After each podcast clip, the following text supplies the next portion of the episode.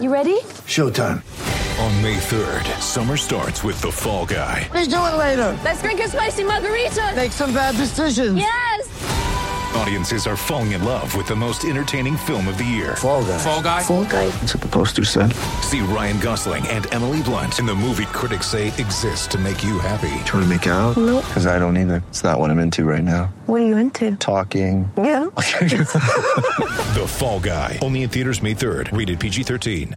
With threats to our nation waiting around every corner, adaptability is more important than ever. When conditions change without notice, quick strategic thinking is crucial. And with obstacles consistently impending, determination is essential in overcoming them. It's this willingness, decisiveness, and resilience that sets Marines apart. With our fighting spirit, we don't just fight battles, we win them. Marines are the constant our nation counts on to fight the unknown. And through adaptable problem solving, we do just that. Learn more at marines.com.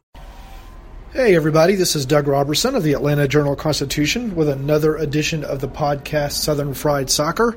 I'm in Sandy, Utah, where Atlanta United was beaten by Real Salt Lake 2 to 1 uh, with a goal in the fourth minute of stoppage time by Jefferson Savarino. It was a, a fantastic effort on his part, a fantastic strike, uh, really an unstoppable shot uh, for Brad Guzan uh, as Atlanta United lost its second consecutive game for the first time since 2017. Uh, I'm joined by Jason Longshore of soccerdownhere.net and 92.9 FM. Please forgive the background noise you may hear. Uh, there's a, a cool game going on right now on the field here at Rio Tinto Stadium, one of the prettier stadiums in Major League Soccer. But anyway, Jason, what did you make of tonight's game? Whew, um, took a while to get going. Uh, tired legs, heavy legs. The substitutions of Pity Martinez and Franco Escobar in about minute 60 or so definitely brought a spark. They helped combine to find the equalizer. And you get that goal. So you got the stoppage time. It felt like they were going to get out of here with a point. And that would have been a good point. On a night like tonight, that would have been a good point. But one more breakdown at the top of the 18 and both goals were, were kind of similar from Real Salt Lake, and their wingers cutting across and, and finishing in zone 14. And that's what Real Salt Lake does really well. They're a tough team to beat here. They find a way to win. Yeah, the uh, Josef Martinez goal in the 78th minute. It was his team leading sixth goal, and it snapped a or ended a streak of no goals from open play at like 363 or something like that. All the numbers are running together in my head right now. I think 363 to 378, something like that. I've kind of lost track of what the number is, but it's a lot. But anyway, going back to that final goal, Frank de Boer was telling me uh, afterward that when the ball was in, when Atlanta United lost the ball in Real Salt Lake's end, he was telling his players, foul, foul, foul. Nobody was fouling. The ball came down the field. Eventually, Savarino got it on the left side uh, in the middle, kind of the middle left of the pitch. Leandro Gonzalez Pirez stepped out, repeatedly tried to tackle him, did everything but just haul him down in a very dangerous place for a free kick. And Savarino kept shrugging him off and shrugging him off, and no other Atlanta United player stepped up. None of the defensive midfielders, Miles Robinson didn't. The play had already kind of moved over to the other side. Yeah, Miles the fullback on the other side didn't step up. And so Gonzalez Pirez was kind of on an island. And I know he's getting killed on Twitter, but I really don't know what more he could have done. If you do foul him, you risk a free kick. And I think I would rather give up the dribble and that shot than a free kick at that point in the game. I, think he got to a point where, in, the, the situation where he did try to foul and, and he couldn't even foul. He was just he was just beaten by a player who, I mean, let's let's be honest, he was fresher And he had the strength to hold him off. And it wasn't like it was a a bad decision or, or you know we've seen some mistakes from LGP this season. We've talked about it this year, but this was not that. This was just getting beat in a moment where out of the I think we're over 1,200 minutes played, or we're at 1,200 minutes played in league play for Atlanta United. Leandro Gonzalez Pirez has played all but about 40 of them. Yeah. And it, it showed a little bit there because he didn't have the strength to hold off Savarino. I, I Nor honest- did anybody help him. either. Yeah, no, he was he was left on an island, and, and it goes back to the beginning of it, and you could see the reaction from Frank de Boer as that ball goes in. He wanted a foul in the build-up because he knew where his team was in transition. They struggled in transition all night. That's both physical fatigue and mental fatigue, and not fouling in that moment is part of that mental fatigue. You have to just break the play up. You're deep in stoppage time. That might have ended it. Yep. So you can kill Gonzalez Pirez if you want to. If I were you, I'd be a little more upset about the first goal. Um, on the first goal, the pass came diagonally from right to left, kind of uh, again in the left middle channel. Uh, got the ball, started dribbling. Parkhurst passed him off to Larentowicz as Parkhurst chased a runner down the left. Larentowicz just I don't know what quite happened, but just didn't move out on Saucedo, and got Gonzalez Pirez was slow to come out and close down the shooting angle, and it was a, it was a fairly easy goal. You might can say, I mean, looking at where the ball went in, Guzan might could have done a little bit better, but I really don't think so. No, it's a reach. Uh, I think it would be a reach. Um, I, I don't even know if I'd re- really put uh, LGP much on this one either. Uh, you handled your, your handoffs the right way in that because of the runners, and it's a very similar goal to what Saucedo scored against Toronto. It's something that he's very good at. You knew the game plan coming in for Real Salt Lake. They like to have their wingers cut across. They like to hit those shots from distance. They're very good at it. Saucedo's got goals in back to back games, and he was the man of the match tonight. He was outstanding in all facets. He led Real Salt Lake in tackles, uh, very good on the dribble, hardworking player. He's a national team level player, and he's a guy that I think we will see in a U.S. shirt. Uh, let's talk about Atlanta United's offense a little bit. Um, de Boer tried some different things tonight to try to spark a little bit. He uh, Dion Pereira got his first start in place of the injured Hector Villalba, who might not have started even if he's healthy because he's been going full bore the past few games. Pity Martinez, who I was thought might get the Nagbe Parkhurst treatment for Vancouver and not even make this trip. Uh, did make the 18 and of course came off the bench because he got an assist on Martinez's goal. But he was replaced by Nagbe in that attacking midfielder role. I didn't really think that worked very well tonight. It didn't.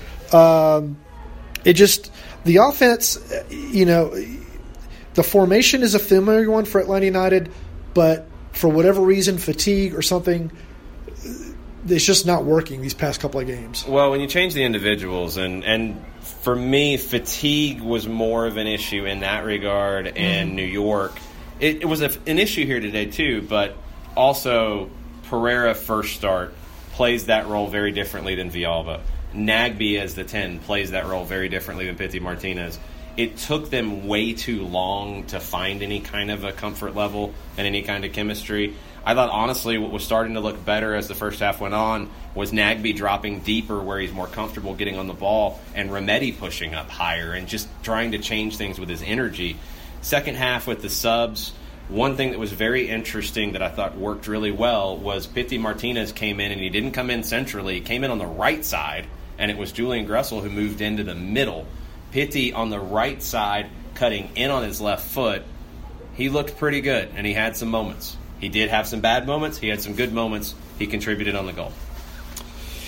Yes, um, I was the subs. You know, I had put two different scenarios out when I saw an assistant coach talking with Pity and Franco. At first, I thought it was going to be Larentowicz and um, Parkhurst uh, coming off, but then as I started thinking about it, Atlanta United was having a lot of success down the right and very little success down the left, and that's the side that Pereira and Shea were on. Yep. And they didn't really combine very well tonight, but that's to be expected because they haven't played together before.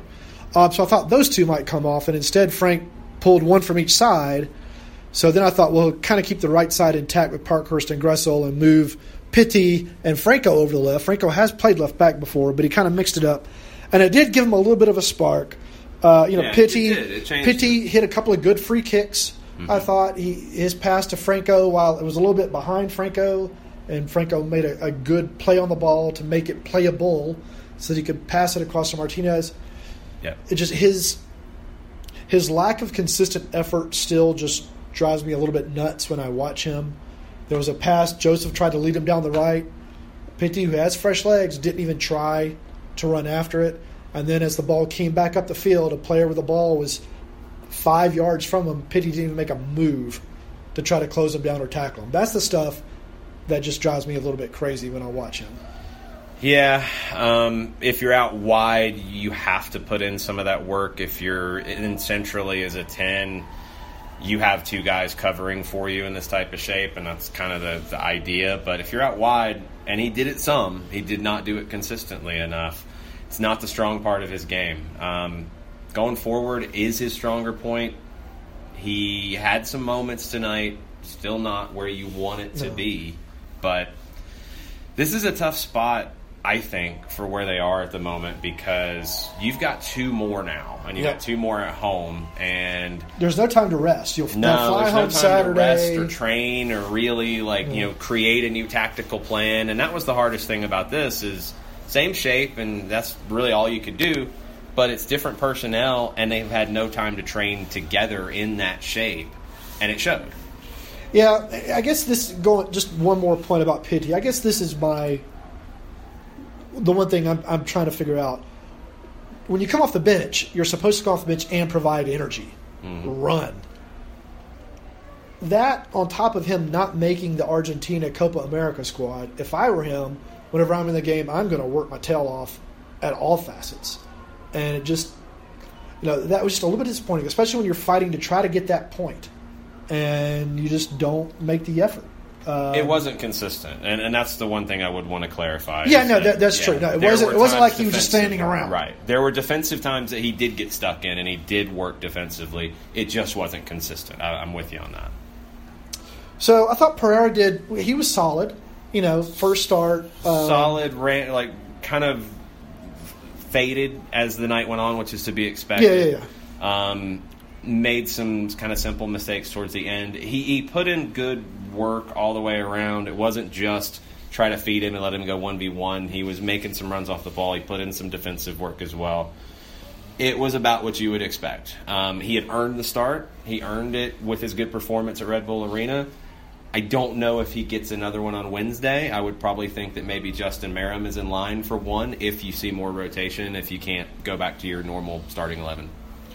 It's a yeah. Atlanta United's in a, really interesting spot because had you said when this stretch of eight games and twenty eight started, if you had gotten through six games and you had won four, you would think that's fantastic. You would have taken it in a heartbeat. But instead, you'll lose to a 10 man Red Bulls team off of a def- defensive mistake with an offense that just couldn't create anything. And then you lose tonight on a goal in the fourth minute of stoppage time. Two more, or one defensive mistake, one just.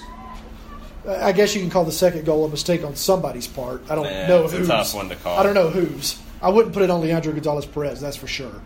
Maybe a team collective mistake. Um, and I think the team is going to be hurting a little bit.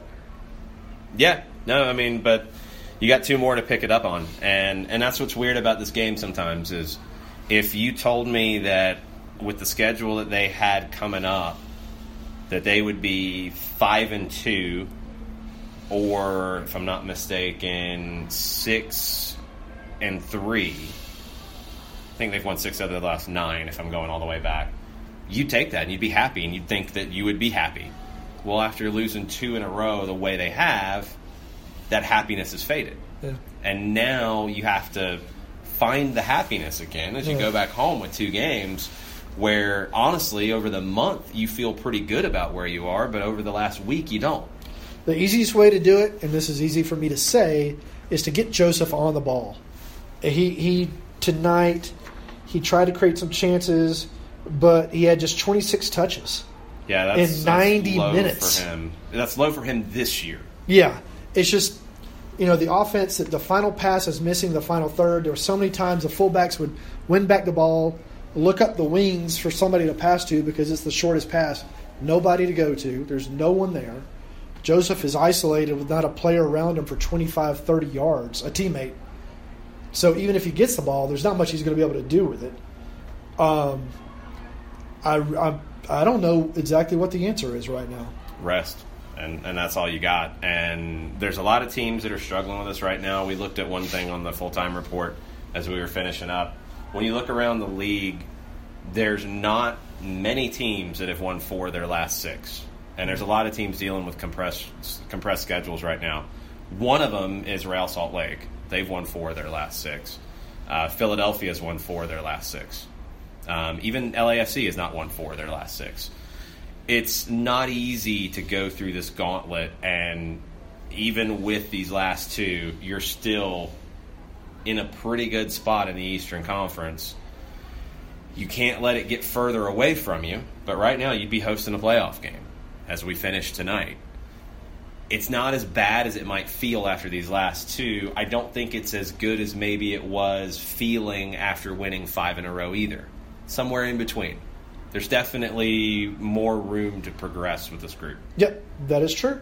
All right, Jason, what do you have upcoming on this Uh, Memorial Day weekend? Rest, sleep. Um, flying back to Atlanta tomorrow. Overreaction Monday. We will be live Monday morning, nine to eleven on Soccer Down here. Uh, you can listen on the app.